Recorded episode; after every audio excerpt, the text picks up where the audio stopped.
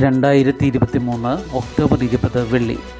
ഇന്ന് ആയിരത്തി ഒരുന്നൂറ്റി തൊണ്ണൂറ്റി ഒൻപത് തുലാം മൂന്ന്. വാർത്തകൾ വായിക്കുന്നത് ജി രവി.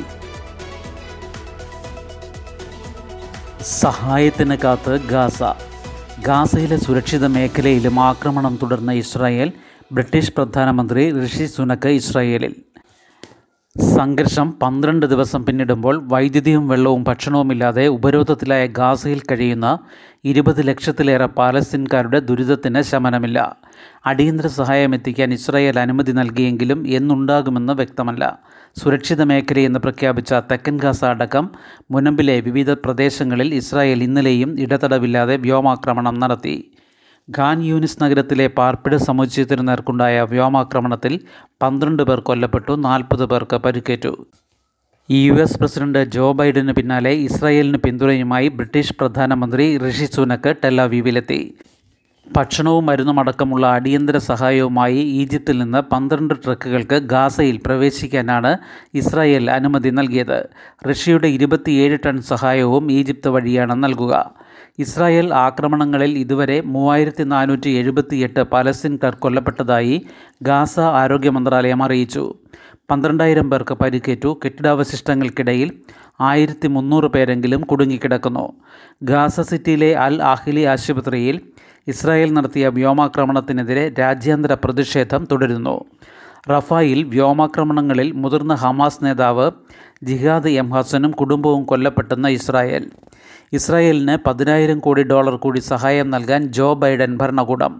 ഇസ്രായേലിന് കൂടുതൽ സൈനിക സഹായം നൽകുന്നതിൽ പ്രതിഷേധിച്ച് യു എസ് സ്റ്റേറ്റ് ഡിപ്പാർട്ട്മെൻറ്റിലെ bureau of political military affairs director Josh Paul രാജിവെച്ചു. തെക്കൻ ലെബനൻ അതിർത്തിയിൽ ഹിസ്ബുല്ല ഇസ്രായേൽ സംഘർഷം തുടരുന്നു. അതിർത്തിയോട് ചേർന്ന പ്രദേശങ്ങളിലെ ആയിരങ്ങളെ ഇസ്രായേൽ ഒഴിപ്പിച്ചു. എത്രയും വേഗം ലെബനൻ വിടാൻ യു എസ് പൗരന്മാർക്ക് നിർദ്ദേശം. നൊബേൽ സമ്മാന ജേതാവായ മലാല യൂസഫ്സായി ഗാസയ്ക്ക് രണ്ടര കോടി രൂപ നൽകി. വെസ്റ്റ് ബാങ്കിൽ ഇസ്രായേൽ സേന നടത്തിയ വെടിവയ്പ്പിൽ ഏഴ് പാലസ്തീൻകാർ കൂടി കൊല്ലപ്പെട്ടു. തന്നിഷ്ടപ്രകാരം ഇഡിക്ക് അറസ്റ്റ് ചെയ്യാനാകില്ലെന്ന് ഹൈക്കോടതി. കള്ളപ്പണം വെളുപ്പിക്കൽ നിയമം ചൂണ്ടിക്കാട്ടി തന്നിഷ്ടപ്രകാരം എൻഫോഴ്സ്മെൻറ്റ് ഡയറക്ടറേറ്റിന് ഒരാളെ അറസ്റ്റ് ചെയ്യാനാകില്ലെന്ന് ഡൽഹി ഹൈക്കോടതി വ്യക്തമാക്കി. പി എം എൽ എ നിയമപ്രകാരം അനിയന്ത്രിതമായ അധികാരം ഇ ഡിക്ക് നൽകുന്നില്ലെന്നും ജസ്റ്റിസ് അനൂപ് ജയറാം ബാംബാനി ചൂണ്ടിക്കാട്ടി. പി എം എൽ എ നിയമത്തിലെ അൻപതാം വകുപ്പ് പ്രകാരം ഹാജരാകാൻ ആവശ്യപ്പെടാം, എന്നാൽ ഇതിൽ അറസ്റ്റിനുള്ള അധികാരം ഉൾപ്പെടുന്നില്ലെന്നും കോടതി ചൂണ്ടിക്കാട്ടി. പി എം എൽ എ നിയമത്തിലെ വകുപ്പ് പ്രകാരം അറസ്റ്റ് ചെയ്യാനുള്ള കുറ്റകൃത്യമുണ്ടെന്ന് ബോധ്യമുണ്ടായിരിക്കണമെന്നത് പ്രധാനമാണ്. അറസ്റ്റിനുള്ള കാരണങ്ങൾ രേഖാമൂലം വേണം, ഇതിനുള്ള തെളിവുകളും കൈവശമുണ്ടായിരിക്കണമെന്ന് കോടതി നിരീക്ഷിച്ചു. P M L A case റദ്ദാക്കണമെന്നാവശ്യപ്പെട്ട് ആശിഷ് മിത്തൽ എന്നയാൾ നൽകിയ ഹർജി പരിഗണിക്കവെയാണ് കോടതിയുടെ നിരീക്ഷണം. കായിക താരങ്ങൾ കേരളത്തിൻ്റെ അംബാസഡർമാരെന്ന് മുഖ്യമന്ത്രി. ഏഷ്യൻ ഗെയിംസിലെ മലയാളി താരങ്ങളെ ആദരിച്ചു. കഴിഞ്ഞ ഏഴ് വർഷത്തിനിടയിൽ എഴുന്നൂറ്റി മൂന്ന് കായിക താരങ്ങൾക്ക് സ്പോർട്സ് കോട്ടയിൽ സംസ്ഥാന സർക്കാർ നിയമനം നൽകിയെന്ന് മുഖ്യമന്ത്രി പിണറായി വിജയൻ പറഞ്ഞു. ആഗോളതലത്തിൽ കേരളത്തിൻ്റെ ബ്രാൻഡ് അംബാസഡർമാരായി കായിക താരങ്ങൾ മാറുകയാണ്. കേരളത്തിൻ്റെ യശസ്സ് ആഗോളതലത്തിൽ ഉയർത്തിയവരാണ് ഏഷ്യൻ ഗെയിംസിലെ മലയാളി താരങ്ങൾ. അവരിലൂടെ സംസ്ഥാനത്തിൻ്റെ കായിക രംഗത്തെക്കുറിച്ച് മാത്രമല്ല, നാടിൻ്റെ മികവ് പ്രകടിപ്പിക്കാൻ കഴിയുന്ന എല്ലാ മേഖലകളെക്കുറിച്ചും ലോകം അറിയുകയാണെന്നും മുഖ്യമന്ത്രി പറഞ്ഞു. ഏഷ്യൻ ഗെയിംസിൽ മെഡലുകൾ നേടിയ കേരളത്തിൻ്റെ സ്വന്തം കായിക താരങ്ങൾക്ക് സംസ്ഥാന സർക്കാരിൻ്റെ ആദരം നൽകാൻ സംഘടിപ്പിച്ച ചടങ്ങ് ഉദ്ഘാടനം ചെയ്യുകയായിരുന്നു മുഖ്യമന്ത്രി.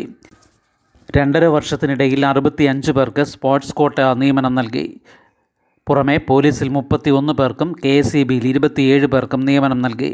രണ്ടായിരത്തി പതിനഞ്ച് പത്തൊൻപതിലെ സ്പോർട്സ് കോട്ട നിയമനത്തിന് ഈ വർഷം തന്നെ റാങ്ക് ലിസ്റ്റ് പ്രസിദ്ധീകരിക്കാനും പോലീസിലും കെ എസ് ഇ ബിയിലുമുള്ള നിയമനം നടത്താനും കഴിയുമെന്ന് പ്രതീക്ഷിക്കുന്നതായി മുഖ്യമന്ത്രി പറഞ്ഞു. രണ്ടായിരത്തി പതിനഞ്ചിൽ ദേശീയ ഗെയിംസിൽ മെഡൽ നേടിയ എൺപത്തി മൂന്ന് കായിക താരങ്ങൾക്ക് പൊതുമേഖലാ സ്ഥാപനങ്ങളിൽ നിയമനം നൽകുമെന്ന് അന്നത്തെ സർക്കാർ നൽകിയ വാഗ്ദാനം നടപ്പായില്ലെന്നും രണ്ടായിരത്തി പതിനാറിലെ സർക്കാരാണ് സൂപ്പർ ന്യൂമററി തസ്തിക സൃഷ്ടിച്ച് അവർക്ക് നിയമനം നൽകിയതെന്നും മുഖ്യമന്ത്രി പറഞ്ഞു. സംസ്ഥാന തലത്തിൽ മത്സരിച്ച കായിക താരങ്ങളെ പഞ്ചായത്ത് അടിസ്ഥാനത്തിൽ കായിക പരിശീലനത്തിന് നിയോഗിച്ച് ജോലി ലഭ്യമാക്കുന്നത് കായിക നയത്തിൻ്റെ ഭാഗമായി നടപ്പാക്കാൻ ഉദ്ദേശിക്കുന്നതായി ചടങ്ങിൽ അധ്യക്ഷത വഹിച്ച മന്ത്രി വി അബ്ദുറഹിമാൻ പറഞ്ഞു. എഴുത്തു നിയന്ത്രണം ഉത്തരവ് പിൻവലിക്കും. കോളേജ് അധ്യാപകരുടെ രചനകൾ പ്രസിദ്ധീകരിക്കുന്നതിന് കർശന നിയന്ത്രണം ഏർപ്പെടുത്തി കോളേജ് വിദ്യാഭ്യാസ ഡയറക്ടർ ഇറക്കിയ ഉത്തരവ് പിൻവലിക്കാൻ നിർദ്ദേശം നൽകിയതായി ഉന്നത വിദ്യാഭ്യാസ മന്ത്രി ആർ ബിന്ദു അറിയിച്ചു. ഇത് സംബന്ധിച്ച അധ്യാപകരുടെ പരാതി പരിഗണിച്ചാണ് തീരുമാനം.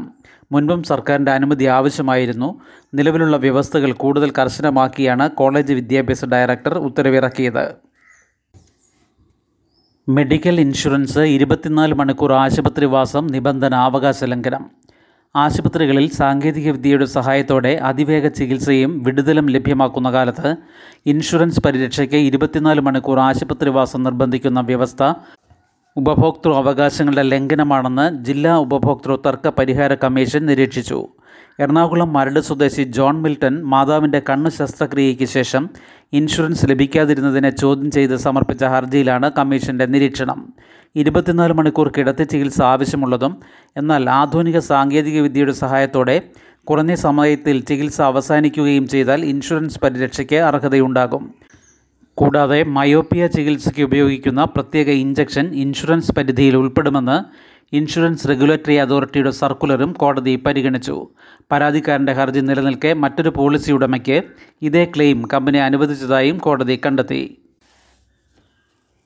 മൂന്നാറിൽ പുതിയ ദൗത്യസംഘം കയ്യേറ്റം ഒഴിപ്പിക്കൽ ആരംഭിച്ചു. ഇന്നലെ ഒഴിപ്പിച്ചത് ഇരുന്നൂറ്റി ഇരുപത്തി ഒൻപത് ഏക്കർ ഭൂമി. നടപടി ഹൈക്കോടതി നിർദ്ദേശപ്രകാരം. മൂന്നാർ മേഖലയിലെ കയ്യേറ്റങ്ങൾ പുതിയ ദൗത്യസംഘം ഒഴിപ്പിക്കാൻ ആരംഭിച്ചു.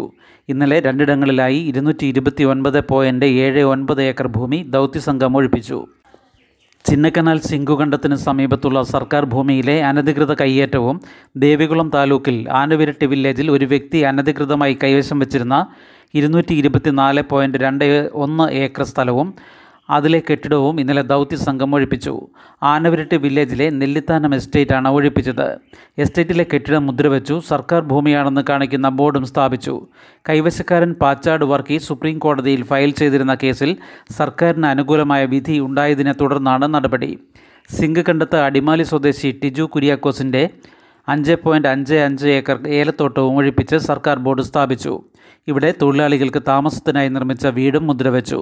ഇടുക്കി കലക്ടർ ഹൈക്കോടതിയിൽ സമർപ്പിച്ച മുന്നൂറ്റി മുപ്പത്തി അഞ്ച് കയ്യേറ്റങ്ങളുടെ പട്ടികയിൽ ഈ സ്ഥലവും ഉൾപ്പെട്ടിരുന്നു. സെപ്റ്റംബർ ഇരുപത്തി ഒൻപതിനാണ് ഇടുക്കി കലക്ടറുടെ നേതൃത്വത്തിൽ പ്രത്യേക ദൗത്യസംഘം രൂപീകരിച്ച് സർക്കാർ ഉത്തരവിറക്കിയത്. മൂന്നാറിലെ കയ്യേറ്റവുമായി ബന്ധപ്പെട്ട ഇരുപത്തിരണ്ട് കേസുകളിലാണ് ഇപ്പോൾ ഹൈക്കോടതി നിർദ്ദേശപ്രകാരം ഒഴിപ്പിക്കൽ നടക്കുന്നത്. യു പി ഐ പണമിടപാട് സുരക്ഷാ സംവിധാനം വേണമെന്ന് ഹൈക്കോടതി. യു പി ഐ വഴിയുള്ള പണമിടപാടുകൾക്ക് കൃത്യമായ സുരക്ഷാ സംവിധാനങ്ങൾ വേണമെന്നും അല്ലെങ്കിൽ ജനങ്ങൾക്ക് ഈ സംവിധാനത്തിലുള്ള വിശ്വാസം നഷ്ടപ്പെടുമെന്നും ഹൈക്കോടതി പറഞ്ഞു. സൈബർ തട്ടിപ്പുകാർ തങ്ങൾ അറിയാതെ പണം നിക്ഷേപിച്ചെന്നും അക്കൗണ്ട് മരവിപ്പിച്ചെന്നുമുള്ള പരാതിയിൽ ഹർജിക്കാരുടെ അക്കൗണ്ട് മുഴുവൻ മരവിപ്പിക്കാതെ ബന്ധപ്പെട്ട തുക മാത്രം മരവിപ്പിക്കാൻ ബാങ്കുകൾക്ക് നിർദ്ദേശം നൽകിയാണ് ജസ്റ്റിസ് ദേവൻ രാമചന്ദ്രൻ ഇക്കാര്യം അഭിപ്രായപ്പെട്ടത്. ബാങ്ക് അക്കൗണ്ടുകൾ മരവിപ്പിച്ചതിനെതിരെ കോഴിക്കോട് സ്വദേശി ഡോക്ടർ സജീർ ഉൾപ്പെടെ നൽകിയ ഒരു കൂട്ടം ഹർജികളാണ് പരിഗണിച്ചത്. വിദ്യാഭ്യാസ കോൺക്ലേവ് യു എൽ കെയറിൽ നിന്ന് രണ്ടുപേർ പങ്കെടുക്കും. പൊതുവിദ്യാഭ്യാസ വകുപ്പ് ഇരുപത്തിയേഴിന് തിരുവനന്തപുരത്ത് നടത്തുന്ന ദേശീയ വിദ്യാഭ്യാസ കോൺക്ലേവിൽ ആദരിക്കാൻ ദേശീയ തലത്തിൽ നിന്ന് തെരഞ്ഞെടുത്ത അഞ്ച് ഭിന്നശേഷിക്കാരിൽ രണ്ടുപേരും എരഞ്ഞിപ്പാലത്തെ യു എൽ കെയർ നായനാർ സദനത്തിൽ നിന്ന്.